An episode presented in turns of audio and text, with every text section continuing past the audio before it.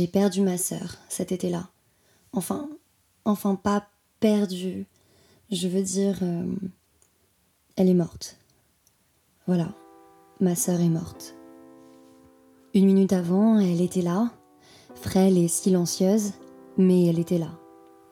Le fond de l'air goûtait le chaud, nos corps boués d'un sang qu'il était tout autant. La fenêtre était ouverte sur le vide et sur la maison. Une brise légère faisait onduler le monde. Et je l'ai suivie. Oui, bien sûr, bien sûr que je l'ai suivie. Je l'aurais suivie au bout du monde. Elle savait tout faire. Elle avait comme comme des pouvoirs magiques. Elle arrivait à rester immobile pendant une heure tout entière. Oui, tout entière. Elle était presque, presque invisible. J'aimais trop l'observer disparaître euh, comme ça. Ou plutôt comme ça. Le monde continuait lentement de s'effondrer, mais pas elle. Elle avait, elle avait une confiance en elle qui lui venait du fond des entrailles. Et elle rendait mon monde plus joli, plus doux, plus vivant. Au petit matin, quand la lumière a pris le pas sur l'ombre, je l'ai vue.